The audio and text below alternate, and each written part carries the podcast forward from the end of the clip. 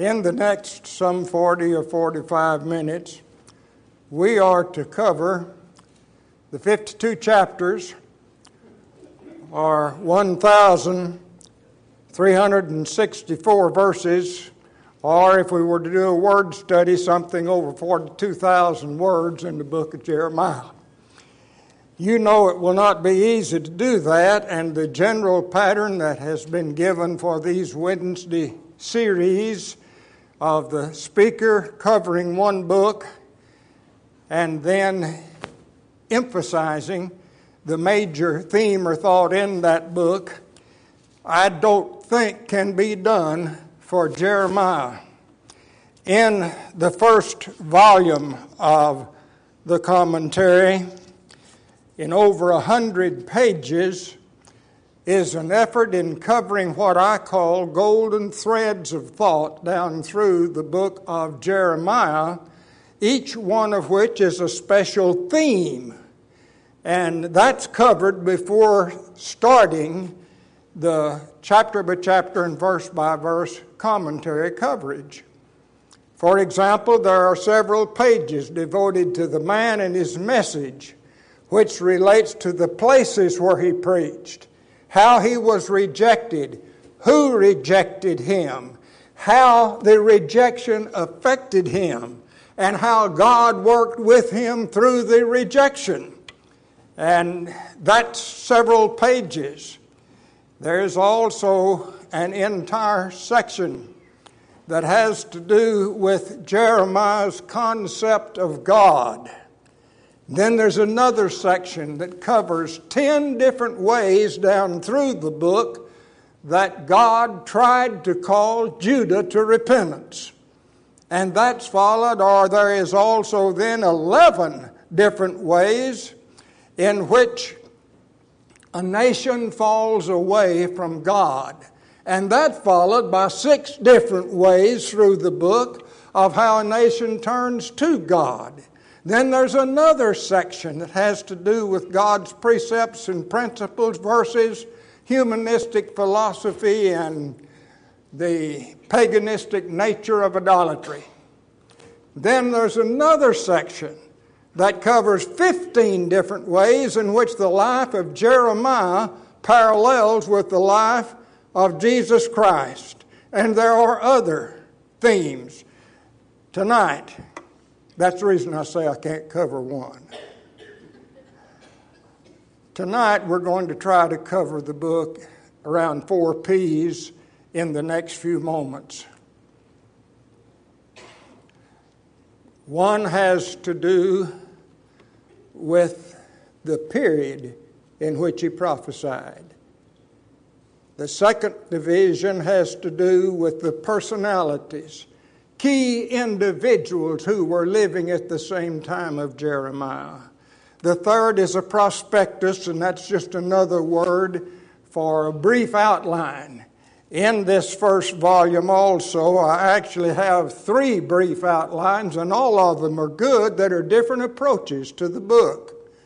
We will touch on one of those, and then I hope the key point tonight of emphasis will be the fourth P, the person. Much of the book is autobiographical. Have more about Jeremiah probably than any other Old Testament prophet. And in that regard, we will be dealing with his character and conduct. As we prepare to move into that territory,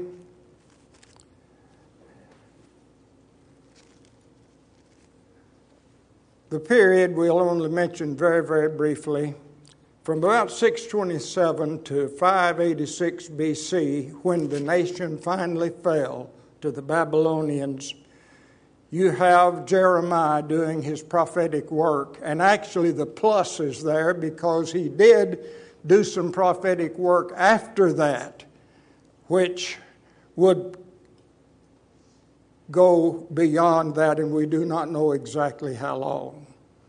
Then the second division. The personalities we're going to just name tonight, that's all the time we have, but he lived at a time when five different kings of Judah were involved. First of all, Josiah, from about 640 to 609 BC, ruled for 31 years, and it was in the 13th year of the 31 years that Jeremiah began his prophetic work. When he died, Jehoahaz, due to a conflict with Egypt, was put on the throne for a brief period of three months and then taken by the Egyptians down into Egypt, and he died there. That was a son of Josiah. And another son of Josiah, Jehoiakim, then was appointed by Nebuchadnezzar, the emperor of Babylon. And he ruled in an evil, cruel, selfish way for 11 years. There was no royal burial at the time he died. It said he had the burial of a donkey or an ass and was very evil man. After that, his son, Jehoiachin, and also in Scripture, he's referred to as Jeconiah and Coniah, served a brief three months and was taken into Babylonian captivity with his mother, and he died there. After that, Zedekiah was set up to be the tutelage king in the left remnant in Judah at that point, and he ruled for 11 years. He was a weak, never should have really been ruling anything type personality. My dad used to have an expression in regard to a dog in our community. Dad said that dog is anybody's dog who'll hunt with him. Well, Zedekiah tended to listen to any prominent leader that was near me. To hear Jeremiah, and he'd think in that direction. And then someone else come and he even once listened to an Ethiopian slave and did what he suggested.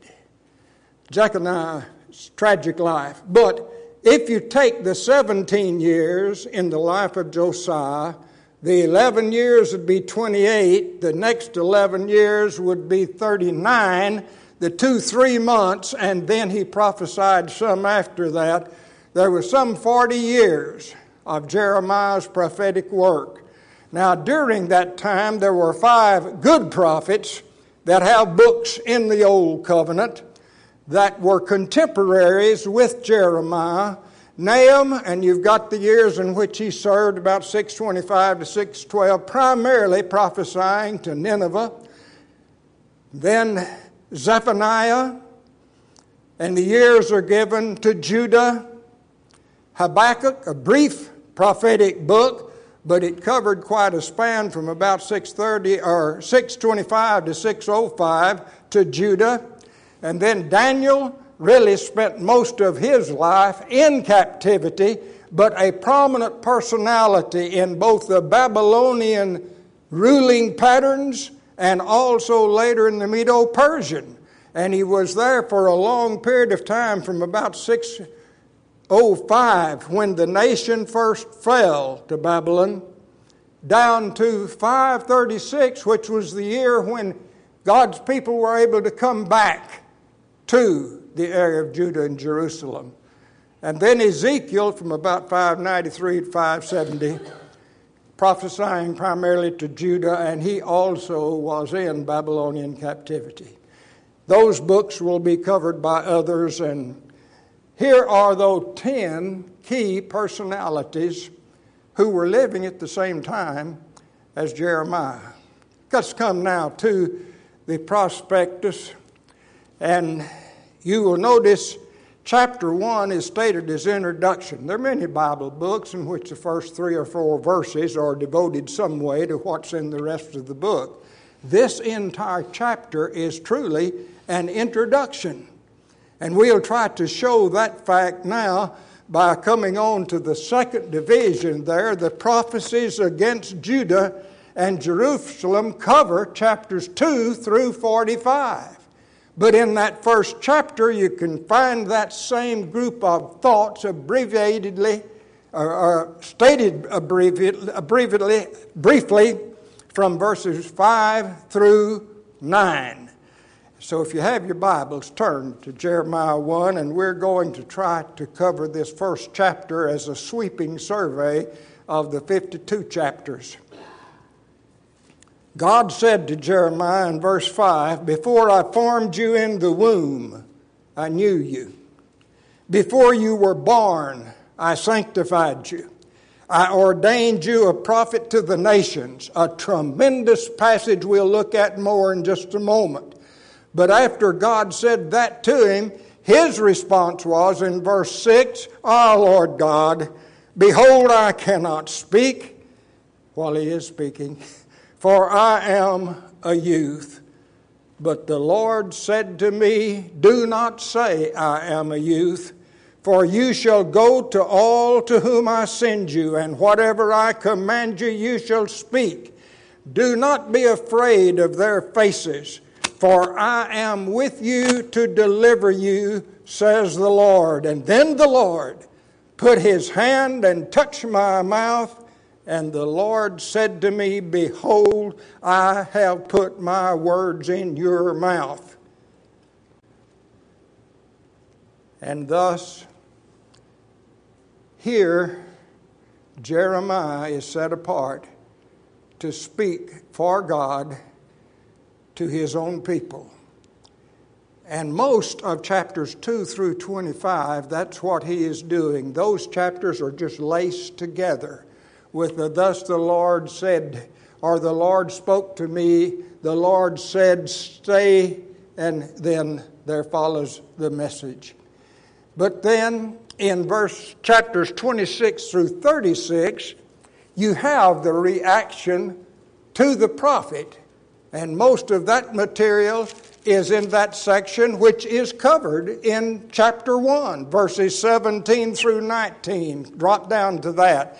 Therefore, God said, Prepare yourself to Jeremiah, and arise, and speak to them all that I command you. Do not be dismayed before their faces, lest I dismay you before them. Face to face confrontation over and over again faced Jeremiah and is usually against what he was doing. It was a hard life. But God adds in verse 18, for behold, I have made you this day. Hang on to that statement because we're going to touch on it again in a moment. This is right at the first of the call to Jeremiah. And God said, This day I made you. Point we're going to be making is this it required 20 years of Jeremiah's life to recognize that. We'll try to show that in just a moment. But he made him a fortified city, an iron pillar, bronze walls against how much? The whole land. Against the kings of Judah, notice it, against its priests, against its priests, against the people of the land. Jeremiah, you're going to be dealing with all of them. And then he said, They will fight against you. I'm going to touch just briefly on the word fight. Lacham in Hebrew, and it basically means to eat. And then the lexicographer points out it's used poetically to fight or to war. Fierce soldiers are said to devour their enemies. That's the way the people were acting toward them. Mike, how would you like it here if Choctaw would fight you. Man, that hurts. Many preachers have gone through a number of years, and somewhere along the way, some may not have gotten along too well with them. And the reaction, it hurts. Go to bed with it. He did it for 40 years among those people, and he wasn't a preacher that moved. But he moved them before it was all over, or he and God did. Notice now what is stated by God in verse 19. They will fight against you, but they shall not prevail against you, for I am with you, says the Lord, to deliver you. I'll show in just a moment that it took 20 years for him to really realize that. Oh, he realized it to some degree, maybe, and yet God said that to him in chapter 1. The next section, chapters 37 through 45, are primarily devoted to God's promise then fulfilled by the desolation and destruction in Judah. Drop back to verse 11 now, and that also is already previewed in the first chapter. Verse 11, chapter 1 Moreover, the word of the Lord came to me, saying, Jeremiah, what do you see? And I said, I see a branch of an almond tree, figure of speech.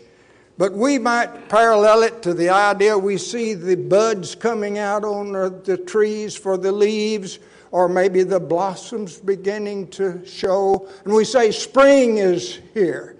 Well, this was a time figure of speech that means it's coming on now.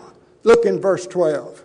Then the Lord said to me, you have seen well, Jeremiah, for I am ready to perform my word. You can go all the way back to the book of Deuteronomy and over a number of centuries when God had already predicted that if the people did certain things, they would go into captivity.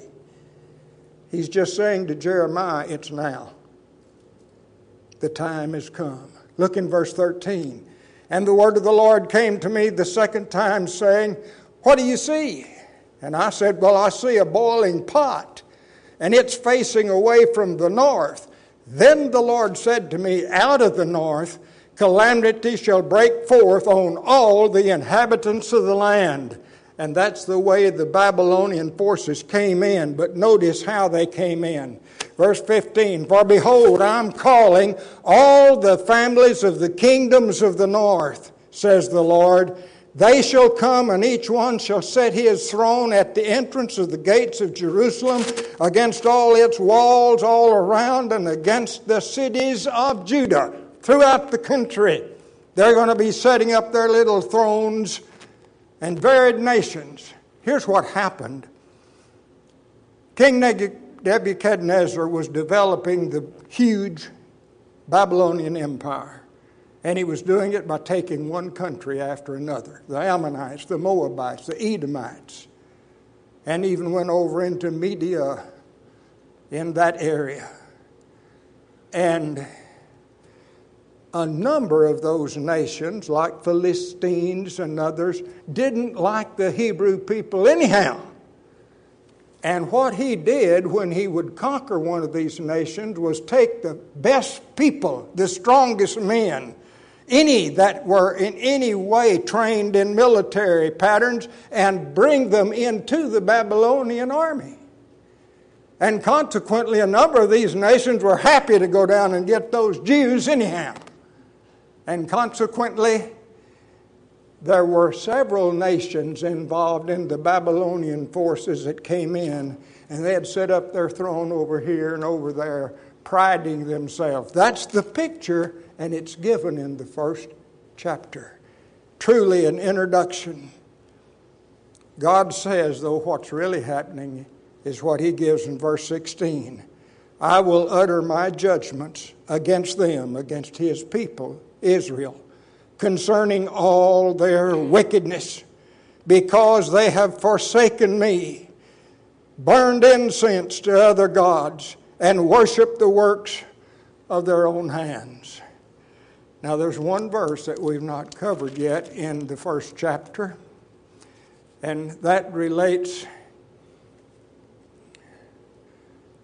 to chapters 46 through 51, because most of that material is his prophecy against the nations. For example, if you were to look at what we will be looking at in just a moment, we'll give the number of nations down through those chapters. But look now at verse 10, because in a part of that introductory statement, he said to Jeremiah, See, I have this day set you over the nations and over the kingdoms, not just Judah.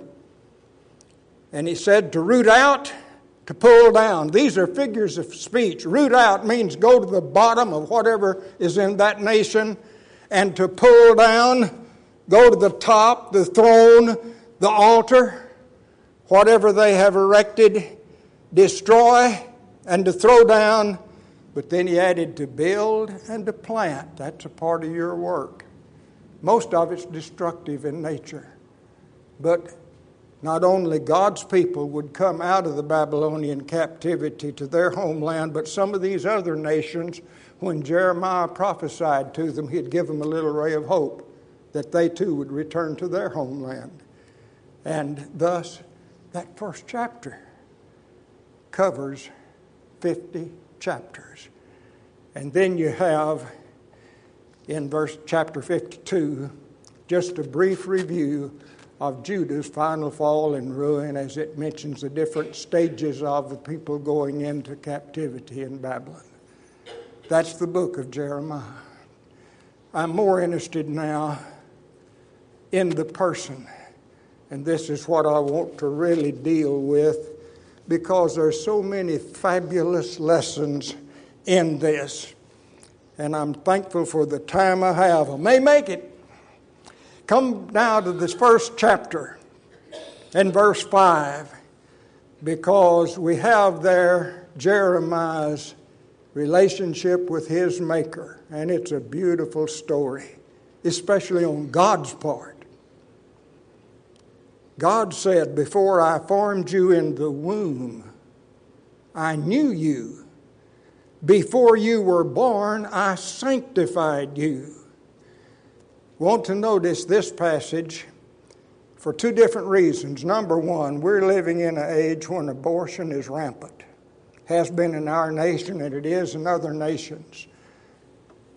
The killing of a fetus, and they don't want to even call it a person, but I'll guarantee you in a passage like this, God's calling him a person when he was in his mother's womb.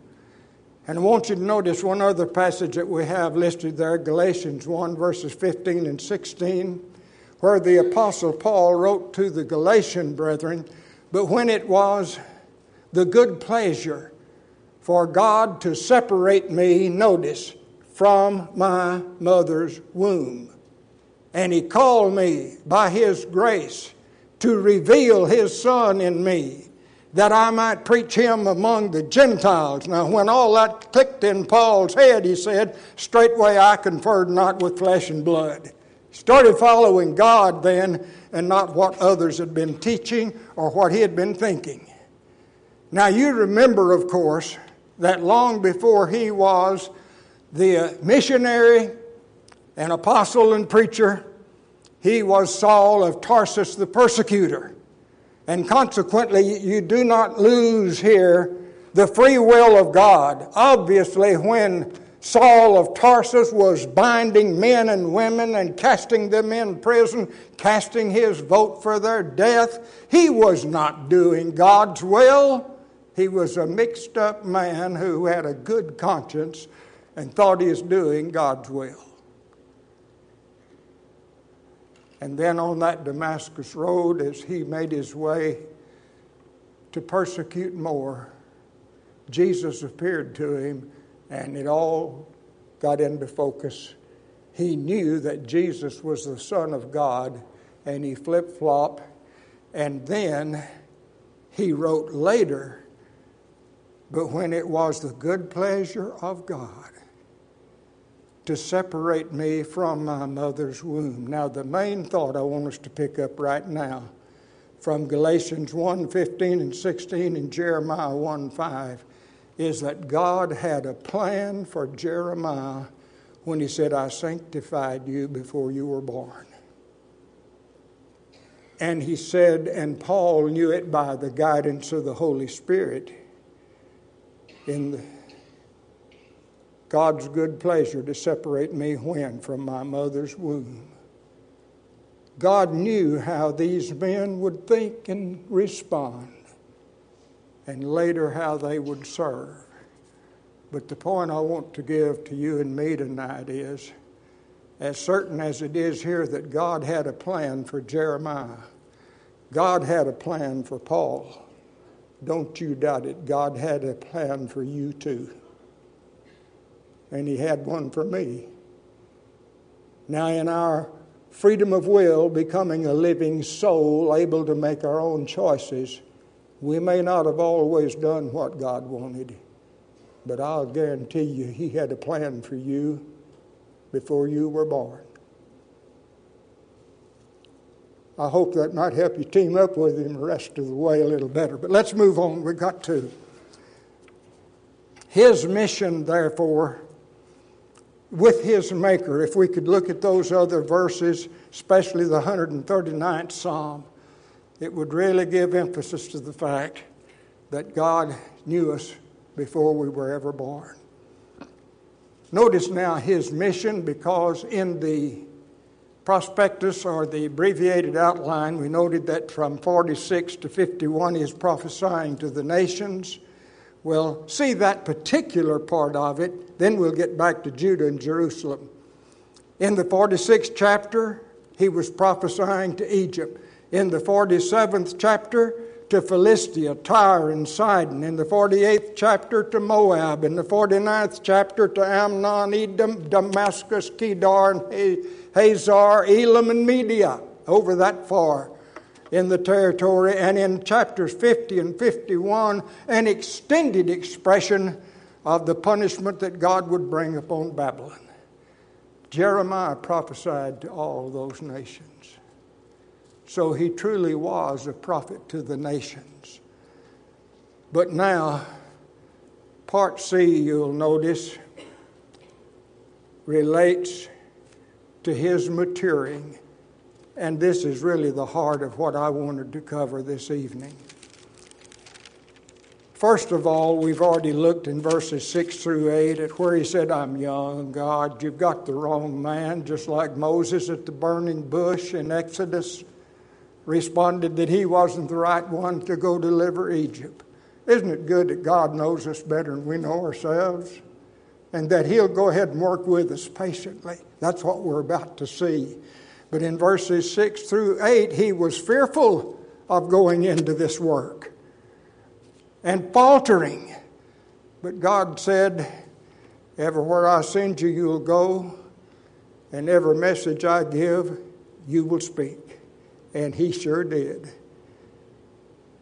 As you see then in chapters 2 and following.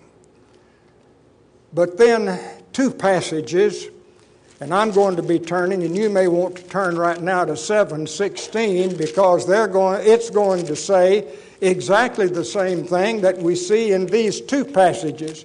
But I gave you those two primarily because they're easy to memorize. By that I mean, in 11:14 and 14:11, he said the same thing to him about praying and not praying. And in the seventh chapter now, in verse 16, notice these words from God to Jeremiah Therefore, do not pray for this people, nor lift up a cry or prayer for them, nor make an intercession to me, for I will not hear you. Now, we know that God hears everything, but this term here has the idea of hearing the sense of responding to.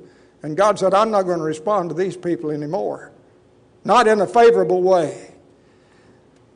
But it could raise a question in your mind how is it that he's so much in conflict here with what Jesus said in Matthew 5 44 when he said, Love your enemies and pray for those who persecute you?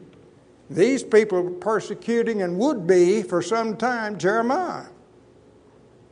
Now, why did God in one place say pray for them and here say not to pray? The difference is this it was the motive in the background of the man Jeremiah. I cannot visualize, and I don't want to, there ceasing to be a United States of America.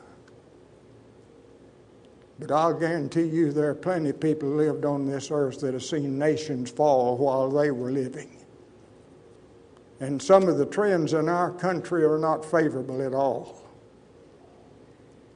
Jeremiah was prophesying the doom and destruction and desolation of his own people and his nation. And he didn't want that to happen. It was a tug of war going inside when God would say, Thus say to, and then there would follow a prophetic expression of destruction and doom. Now, interlaced, occasionally there would be something like Jeremiah 6 16, stand and see and ask for the old paths. Where's the good way? Walk therein, and I'll give rest to your souls. A little hope. And Jeremiah was tugging with a little bit of hope and a whole lot of expression of doom and desolation.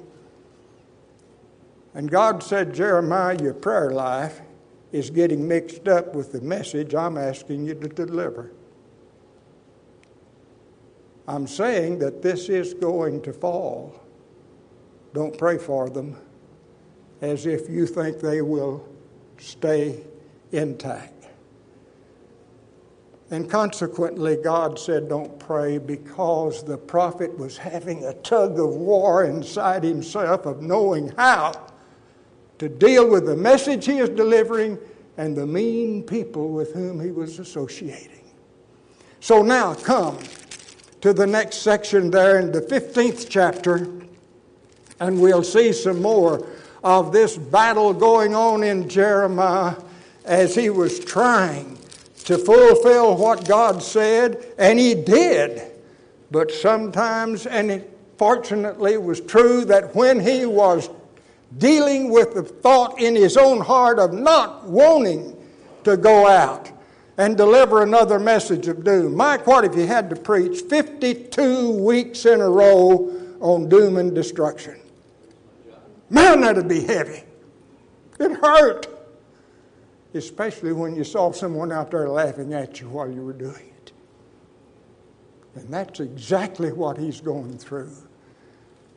Look now in the 15th chapter, verse 15. Oh Lord, what I'm saying is every time he had a weak moment, you know where he went? He didn't go to the people. He was leaning to think like they did, but he went to God. And if you don't take anything else home tonight, you and I'll have a few weak moments. You know where we could best go? Go out and get with God somewhere. Oh Lord, you know, trusting in God in one way, remember me and visit me and take vengeance for me on my persecutors. Instead of battling back himself, he did like Romans 12, 18, and 19 suggest Vengeance belongeth unto me, saith the Lord, I will recompense. And Jeremiah says to God, In your endearing patience, do not take me away. Know that for your sake I have suffered rebuke. Your words were found and I ate them. God, I'm trusting in you. I believe in your words. That'd be true in one minute, and another minute is hard for him to turn them loose. He'd try to hold on to the little rays of hope that the nation wouldn't fall, and yet most of what he said guaranteed them that it was going to fall. Drop on down to verse 18 just want you to see him hurting, really hurting. Why is my pain perpetual and my wound incurable? That's not because of a battle or a sword.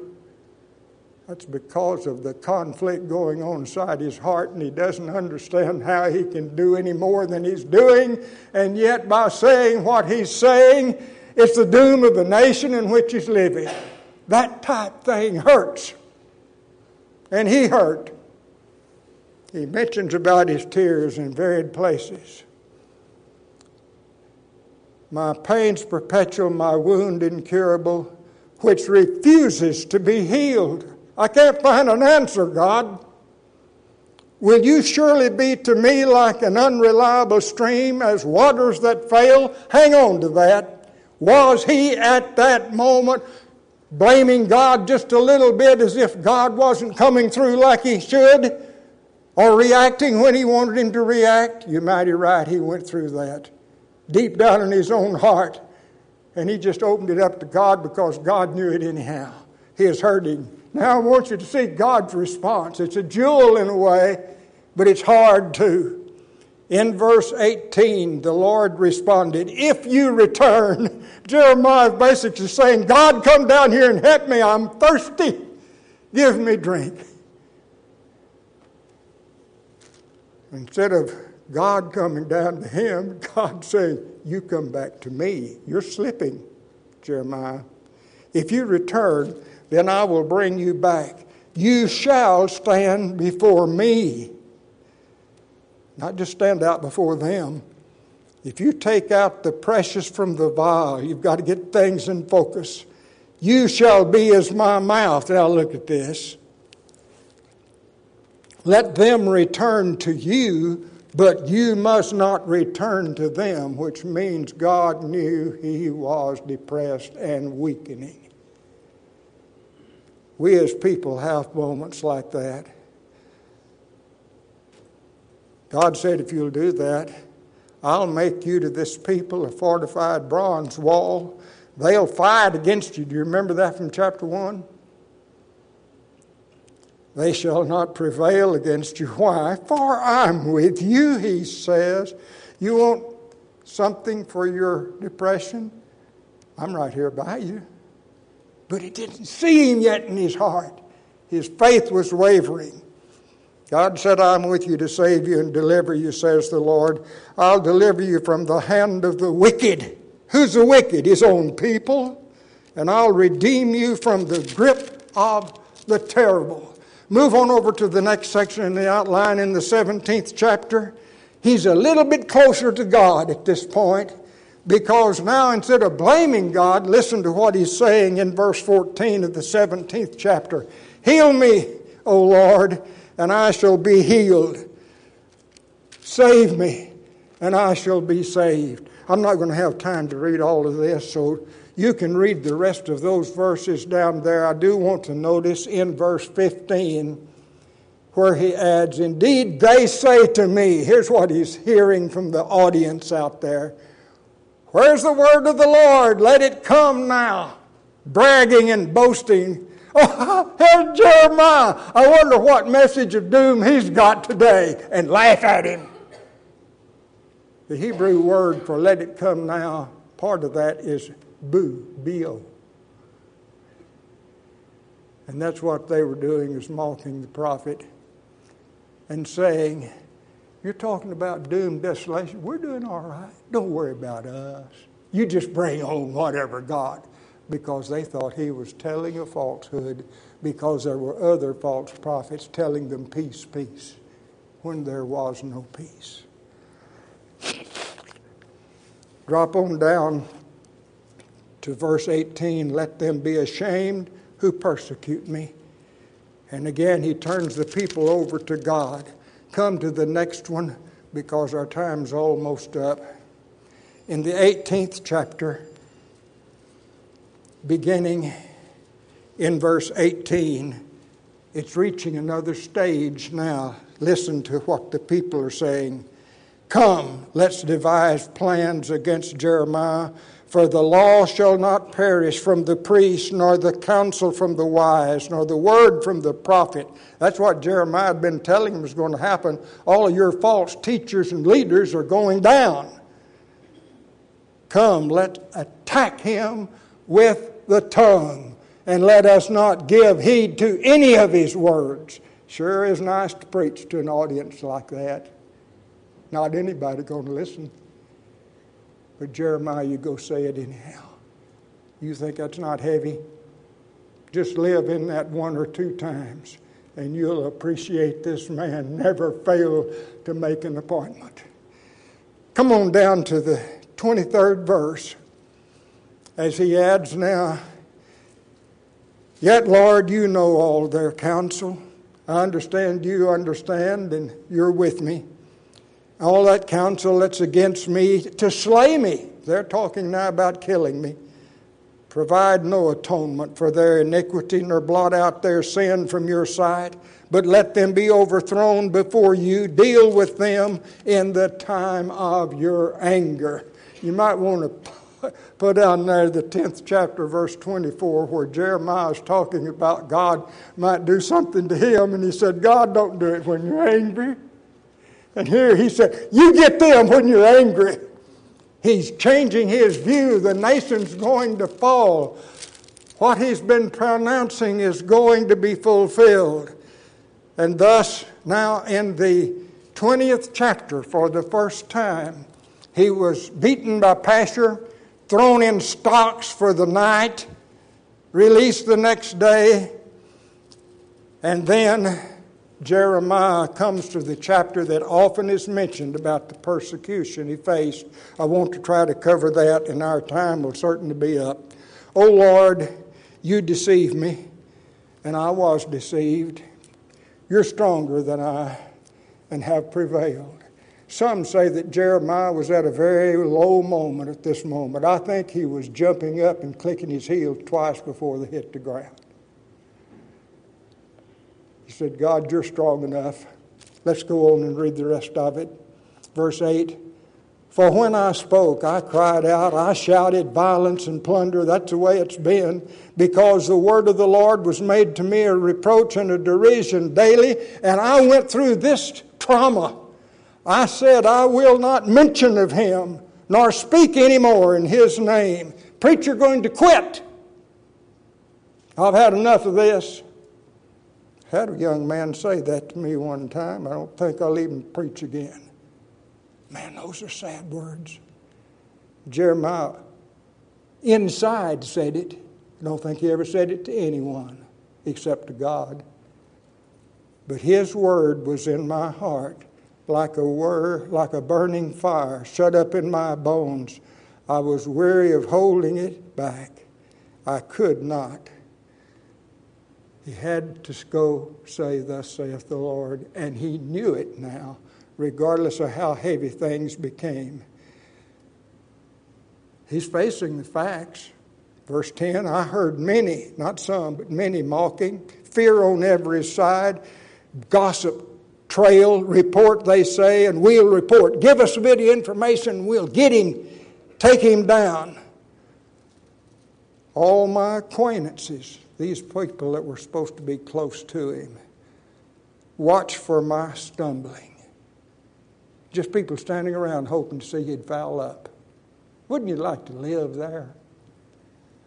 Perhaps he can be deceived, and then we will prevail against him and we'll take our revenge on him. Here's Jeremiah's response But the Lord is with me and he said, He's mighty, awesome one. Therefore, my persecutors will stumble and will not prevail. They'll be greatly ashamed, for they will not prosper. Their everlasting confusion will never be forgotten. I don't guess it will. We're still remembering it today. But, O Lord of hosts, you who test the righteous and say, see the mind and the heart Ah, you know me, God, all the way through. Let me see your vengeance on them, for I have pleaded my cause before you. Now look in verse 13. In that terrible moment, fully recognizing that the problem was still all around him, sing to the Lord, praise the Lord, for he has delivered the life of the poor. The poor, there's Jeremiah from the hand of the evildoers. When did God say, I'll deliver you? In the first chapter. We're 20 years into his ministry, and he finally grasped, with a recognition of all the problems, that God and I can be a majority. He knew in the midst because he was doing God's will. Don't you see a beautiful lesson here about our need for God in our low moments? Well, I'm just going to highlight the rest. Our time's up. It was after that that he was incarcerated or put in prison, 37, 15, and 16 states, that for many days. Then he was cast into the cistern after he was released for a time. Some others came with charges against him. They threw him down in the cistern and he sunk in the mud. 38th chapter, verse 6. After then, the Babylonian army came in and conquered all the people. Jeremiah, if you look in the 37th or 39th chapter, verses 11 and 12, beautiful expression of the world emperor Nebuchadnezzar telling his head military man, Nebuzaradan, when you get to Jeremiah, you take care of him. And also, whatever he says to you, you do it. Uh, incarcerated prophet by his own people, being spoken of by the enemy leader. Jeremiah, what do you want? That's in the 40th chapter, incidentally, verses 2 through 4. He said, If you want to go to Babylon, you can go over there and we'll take care of you. If you want to stay here, you can stay here. You talk about God taking care of a prophet in the midst of the most awful circumstances. It's in there. God will take care of you. Well, better not get that song going, you'll join in. But after that, he went down into Egypt with a little bitty remnant. He told them not to go, but they took him down there. The word took in the Hebrew means by force he was taken to Egypt. He didn't want to go, but he still prophesied to those people. Faithful unto death. It's a beautiful book. I wish we had more time. Thank you for your listening. And may we appreciate the man, the message, and the God who made him what he was. If there's one passage that parallels, I think of James 1 2 through 4. Count it all joy, my brethren, when you fall into manifold trials, knowing that the proving of your faith worketh patience or steadfastness. And steadfastness are that hope and patience.